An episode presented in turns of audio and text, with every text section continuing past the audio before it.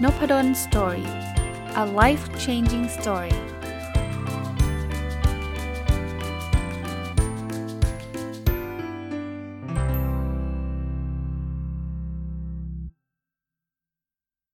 สวัสดีครับ ยินดีต้อนรับเข้าสู่นพดลสตอรี่พอดแคสต์นะครับแล้วก็วันเสาร์นะครับยินดีต้อนรับเข้าสู่รายการผู้ประกอบการวันหยุดหรือรายการ weekend entrepreneur นะครับ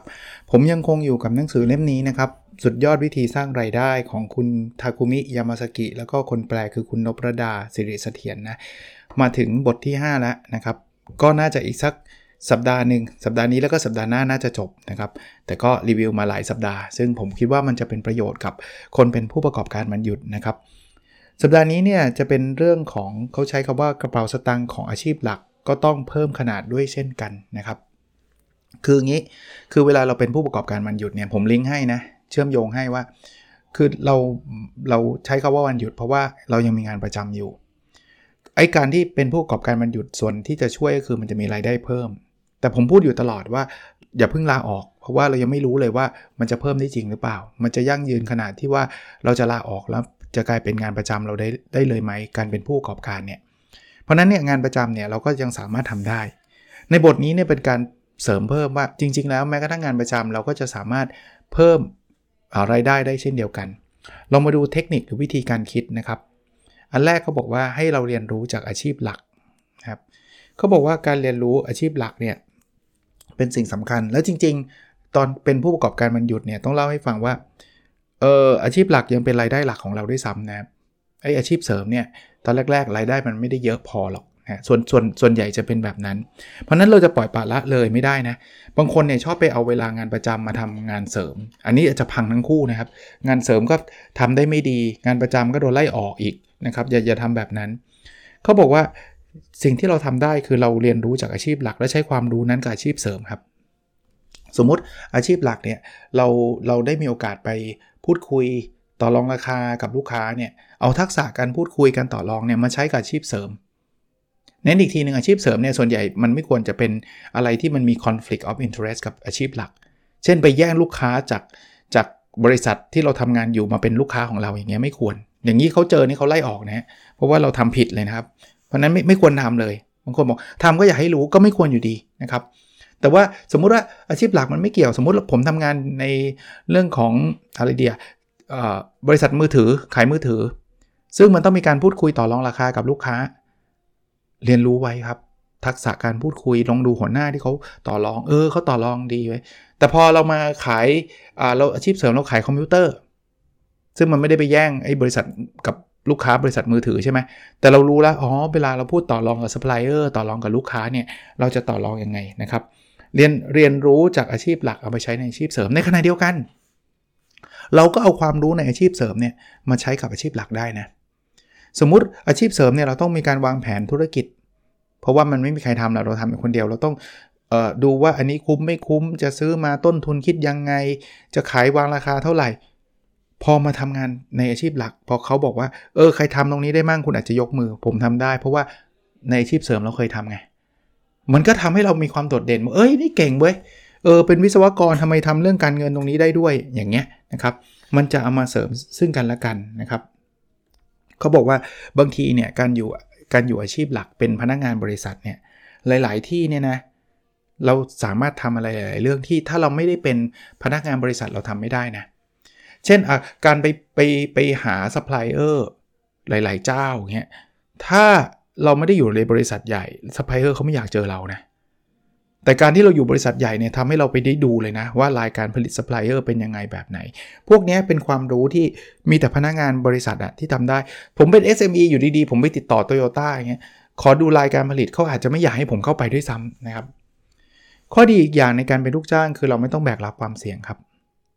คือทำถูกทำผิดยังไงเนี่ยเราไม่เจ๊งเรายังได้เงินเดือนเหมือนเดิมอะทำผิดอาจจะโดนด่าหน่อยนะครับ แต่ถ้าเป็นอาชีพของเราเป็นผู้ประกอบการของเราเนี่ยทำผิดเราอาจจะเจ๊งหลายล้านเลยก็ได้นะครับ เพราะฉะนั้นสรุปนะความรู้ที่ได้จากการอาชีพหลักเนี่ยมีประโยชน์ต่อการทำอาชีพเสริม หรือต่อกระเป๋าสตางค์ใบใหม่ของเรา อีกบทหนึ่งฮะก็บอก 4ตำแหน่งที่ต้องเข้าใจครับ คือยังจำได้ไหมครับ เมื่อ2 2 3สัปดาห์ที่แล้วเนี่ยผมพูดถึงวิธีการทำงาน 4 แบบที่มาจากหนังสือของโรเบิร์ตคิโยซากิ อ่าทวนนิดนึงเขาบอกว่ามีลูกจ้างเป็นตัว E นะไอคนนี้ก็คือทำงานตามที่บริษัทสั่ง ผู้ประกอบการเป็นตัว S นะครับก็คือคนที่เป็นเป็นเจ้าของบริษัทแต่ยังคงต้องมาเป็น CEO บริษัทอะยังคงต้องมาทำงานอยู่นะครับ กระโดดไปอีกฝากหนึ่งคือตัว B นะครับ คือคนที่สร้างหรือสนับสนุนให้เกิดธุรกิจ ก็อาจจะเป็นผู้ถือหุ้น เป็นเป็นคนที่เซตซิสเต็มแล้วก็มีคนรันให้ แล้วก็ตัว I คืออันนี้คือจ่ายเงินลงไปเลยเป็นผู้ เป็นนักลงทุนล้วนๆเลย ผู้ถือหุ้นล้วนๆเลยนะครับเขาบอกว่าถ้าเราเป็นคนอยู่ในตำแหน่งตัว E นะครับจะทำยังไงเพื่อทำให้เรามีเงินมากขึ้นนะครับ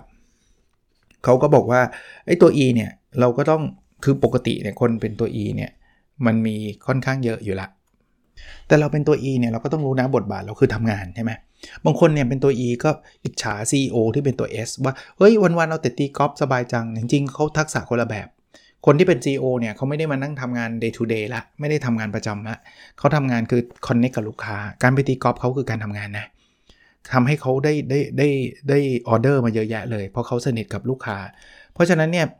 คุณต้องดูว่าตอนนี้คุณเป็นตัวไหนอยู่ เป็นตัว E ทั้งต้องทำอะไร เป็นตัว S ต้องทำอะไร ไม่ใช่ว่าเป็นตัว E อยากไปตีกอล์ฟก็สวยดินะในขณะที่เป็นตัว S เป็นเป็นเป็น CEO ดันมาทำงานรูทีน มันก็ไม่เหมาะกับเป็น CEO ละ หรือคุณจะเป็นตัว B คุณก็อาจจะใช้อาชีพเสริม B คือ business owner ใช่ไหมคุณก็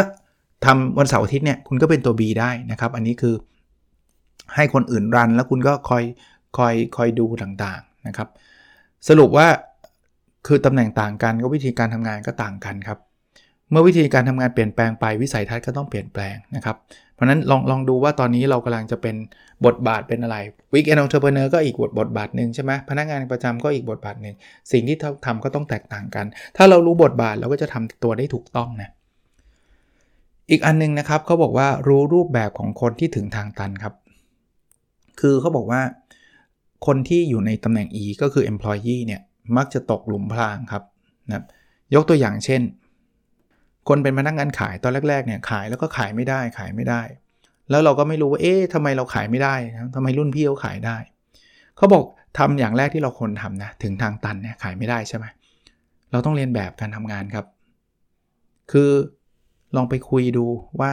รุ่นพี่เขาทำอะไรยังไงนะครับ พอเราเรียนรู้เรื่องพวกนั้นแล้วสิ่งที่เราทำต่อไปก็คือ ให้เราไปแชร์เรื่องนี้กับคนอื่น แบ่งปันโน้ตฮาวต่างๆ แล้วก็เราจะทำได้ เราทำได้ดีขึ้นแล้วคนอื่นก็ทำได้ดีขึ้นด้วย ถ่ายทอดสิ่งต่างๆ เหล่านี้กับคนอื่นด้วย แต่พอถึงตรงนี้ต้องระวังเรื่องหลุมพรางครับเขาบอกว่าพอเราเริ่มทำได้ดีเนี่ย เราจะเริ่มเชื่อว่าวิธีการของตัวเองดีที่สุด แล้วพอเราเป็นหัวหน้าเราก็จะพยายามยัดเยียดวิธีการนั้นให้กับลูกน้องเขาบอกว่าสิ่งนี้อาจจะไม่ใช่พอโลกเราเปลี่ยนไปวิธีการของคนหนึ่งอาจจะ work กับเรื่องหนึ่งแต่อีกคนหนึ่งอาจจะไม่ work ก็ได้นะครับ แล้วเราบางคนเนีโก้สูง เริ่มดูถูกลูกน้องอันนี้อันนี้ไม่ใช่นะครับ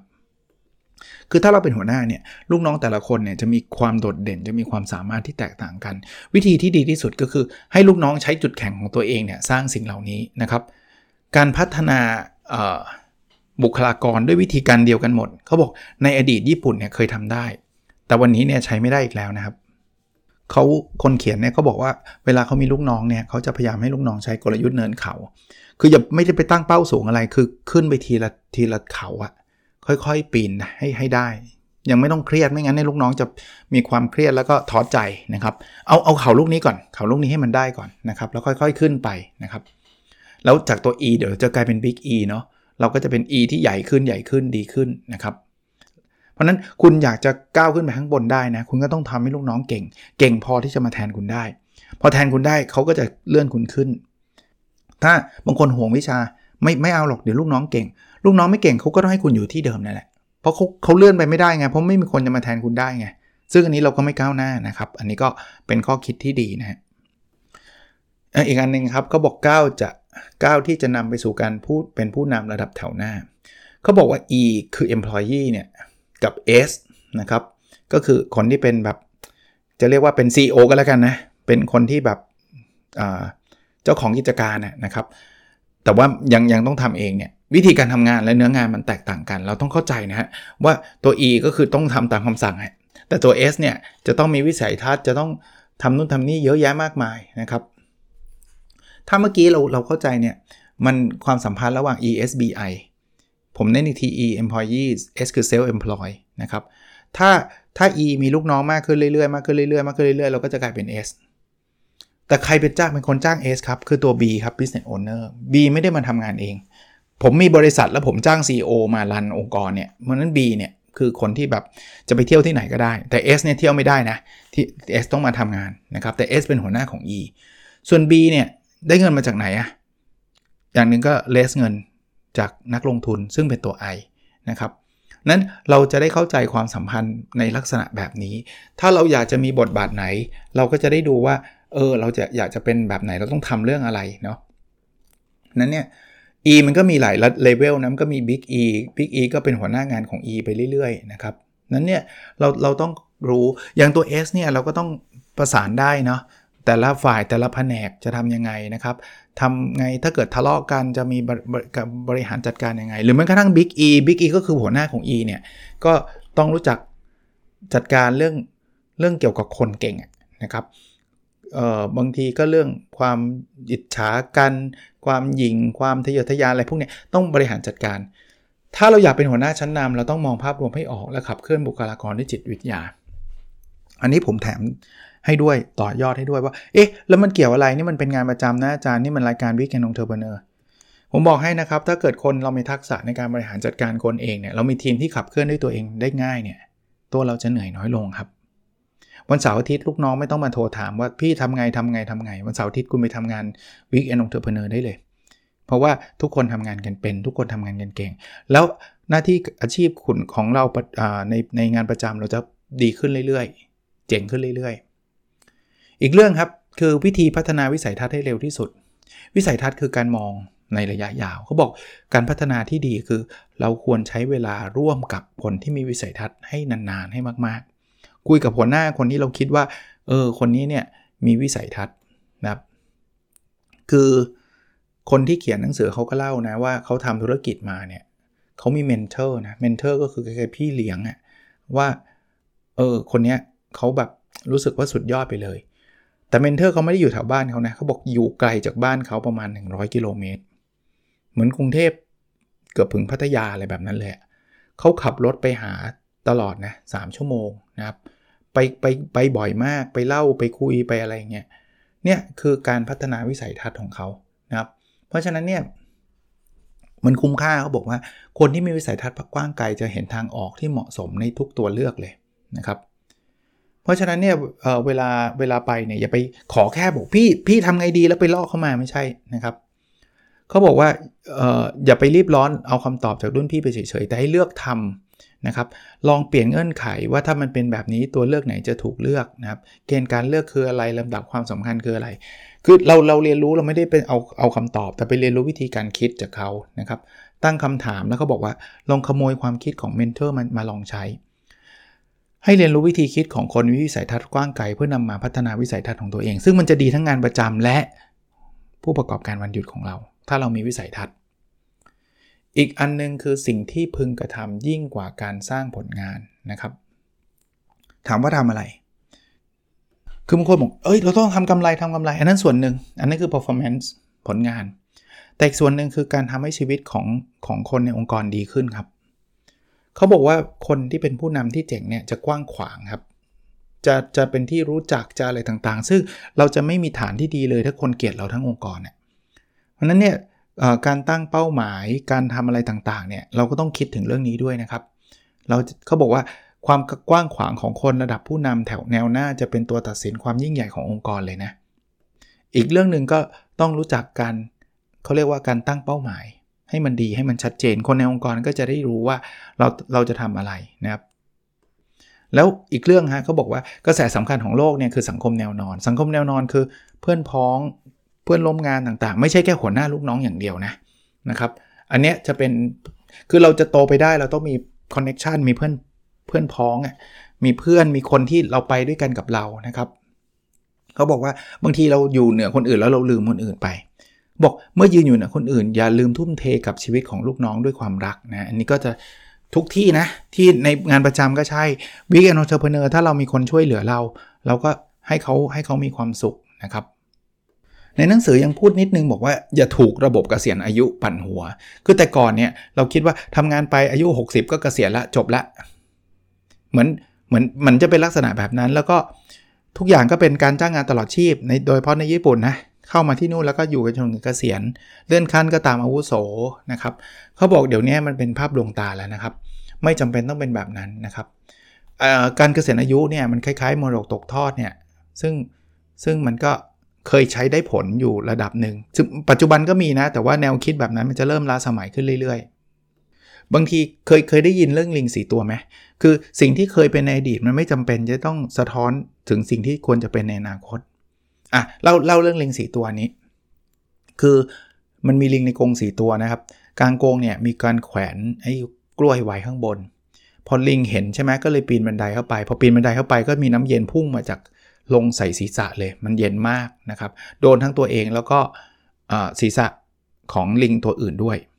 คราวนี้ 1 ใน 4 ก็ถูกเปลี่ยนก็มี 3 ใน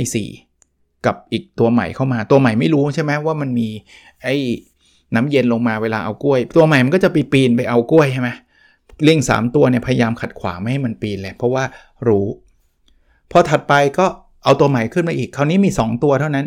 ที่เคยเห็นน้ำเย็น เคยโดนน้าเย็นกับอีกตัวนึงกับอีก 2 ตัวเป็นตัวใหม่ แต่คราวนี้ไอ้สตัวในตัวใหม่เนี่ยไอ้ตัวที่เพิ่งเข้ามาล่าสุดเนี่ยมันก็พยายามจะปีนไปอีก พอปีนเข้าไปเนี่ยคราวนี้ไอ้สตัวที่เหลือมันก็ห้ามแล้วไอ้ตัวที่ตัวที่เพิ่งเข้ามาแล้วโดนห้ามโดยที่ไม่รู้ว่าโดนห้ามเพราะอะไร มันก็อาจจะรวมตัวห้ามด้วย เพราะว่ามันเคยโดนห้ามเขาเปลี่ยนไปเรื่อยๆจนกระทั่งลิงสีตัวเก่าหายไปหมดละมีแต่ลิงตัวใหม่ทั้งหมด 4 ตัว แต่พอมีลิงตัวใหม่เข้ามาเนี่ยไอ้สตัวที่ไม่เคยมีประสบการณ์โดนน้าเย็นจริงก็ห้ามด้วยครับ ทั้งๆทที่ 3 ตัวนั้นน่ะมันไม่เคยโดนน้าเย็นเลยด้วยซ้ำมันมันโดนห้ามมาโดยตลอด แต่มันไม่รู้ว่าโดนห้ามเพราะอะไร คือเขาก็เล่าให้ฟังว่ากฎระเบียบมันก็คล้ายๆ กันน่ะเราเคยคิดว่าเกษียณต้อง 60 เกษียณต้อง 60 แต่ก่อนมันอาจจะมีประเด็นครับว่าต้องเกษียณ 60 แต่เดี๋ยวนี้มันอาจจะไม่จำเป็นนะ เพราะนั้นระบบการเกษียณอายุมันอาจจะไปเมื่อไหร่ก็ได้นะ แล้วชีวิตมนุษย์ปัจจุบันเนี่ย ร้อยปีก็ยังอยู่ได้นะครับ เพราะฉะนั้นเนี่ยบางทีกฎระเบียบเก่าๆเราก็ต้อง question มันเช่นเดียวกันนะครับ ในบทนี้นะบทที่5นะเขามีข้อสรุปอยู่ 5 ข้อนะฮะคือ 1. ในการเพิ่มกระเป๋าสตางค์ของอาชีพหลักเนี่ยต้องรู้ความแตกต่างของการทำงานของ E employee S คือ self employed เป็นหัวหน้าของ E นะครับ B คือ business owner คนที่ทำ system นะครับ และ I คือ investor ก็คือคนลงทุนนะครับ และตั้งเป้าไปสู่ตำแหน่งที่สูงกว่าเดิม1อันดับเสมอนะครับ ข้อที่ 2 คือในการเพิ่มกระบะขนาดกระเป๋าสตางค์ของอาชีพหลัก ขนาดกระเป๋าสตางค์คือรายได้นะแต่พูดพูดถึงรายได้ของอาชีพหลักเนี่ยต้องเสริมสร้างบุคลากรด้วยการหาข้อดีเขาให้เจอนะครับ อย่าทำให้ลูกน้องเป็นตัวก๊อปปี้ของตัวเอง ต้องพัฒนาให้เขาดีขึ้นเรื่อยๆนะครับ ไม่ใช่ว่าลูกน้องจะต้องเหมือนฉันตลอดนะ เพราะลูกน้องไม่จุดแข็งไม่เหมือนกับเรา เราเป็นหัวหน้าเนี่ยไม่ต้องไปบังคับลูกน้องว่าเธอต้องทำแบบฉันเท่านั้น ข้อ 3 นะครับ ในการเพิ่มกระเป๋าสตางค์ของอาชีพหลัก ต้องมีวิสัยทัศน์กว้างไกลในการมองสถานการณ์ตรงหน้า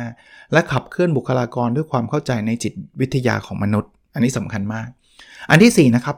ในการเพิ่มขนาดกระเป๋าสตางค์ของอาชีพหลักเนี่ยต้องอยู่ใกล้ชิดกับคนที่มีวิสัยทัศน์กว้างไกล และขโมยวิธีคิดของเขามาคำว่าขโมยคือพูดคุยกับเขาแหละนะครับขอความแนะนำเขาแหละและที่5นะครับในการเพิ่มกระเป๋าสตางค์ของอาชีพหลัก ต้องใช้ความรักอันยิ่งใหญ่ในการคบหาผู้คน ผมว่าเมื่ออาชีพหลักเรามั่นคงเราเติบโต การทำอาชีพเสริมเราเนี่ยก็จะไม่ได้มีแรงกดดันมากนักนะครับเราเราเราเติบโตเราก็มีรายได้เพิ่มขึ้น แต่ผมก็ไม่ได้บอกว่าถ้างั้นก็จะได้เลิกทำ weekend entrepreneur ผมว่ามันก็ยังมีการลดความเสี่ยงอยู่ดี เพราะว่าเราไม่รู้หรอกว่าอาชีพหลักเราจะหายไปเมื่อไหร่นะครับเราไม่รู้สถานการณ์ต่างๆ แต่อย่างที่เมื่อกี้ผมเรียนตั้งแต่ตอนต้นคือเราเอาทักษะความก้าวหน้าในอาชีพหลัก ยิ่งคนทำอะไรได้ได้ดีในอาชีพหลักเนี่ยอาชีพเสริมมันมีแนวโน้มที่เราจะทำได้ดีขึ้นนะพยายามทำทั้งคู่แบ่งเวลาให้ดีนะครับ แล้วเราก็จะประสบความสำเร็จทั้งทั้ง 2 มุมนะครับวันนี้คงประมาณนี้นะครับสำหรับสัปดาห์หน้าก็น่าจะเป็นรีวิวเล่มนี้จบนะครับ ก็ยังมีอีกเล่มหลายอีก2อสเล่มเลยครับที่ที่ผมคิดว่าน่าจะเป็นประโยชน์ แล้วก็จะมารีวิวให้ท่านฟังในรายการผู้ประกอบการมันหยุดนะครับ แล้วเราพบกันในอีพิโซดถัดไปนะครับ สวัสดีครับ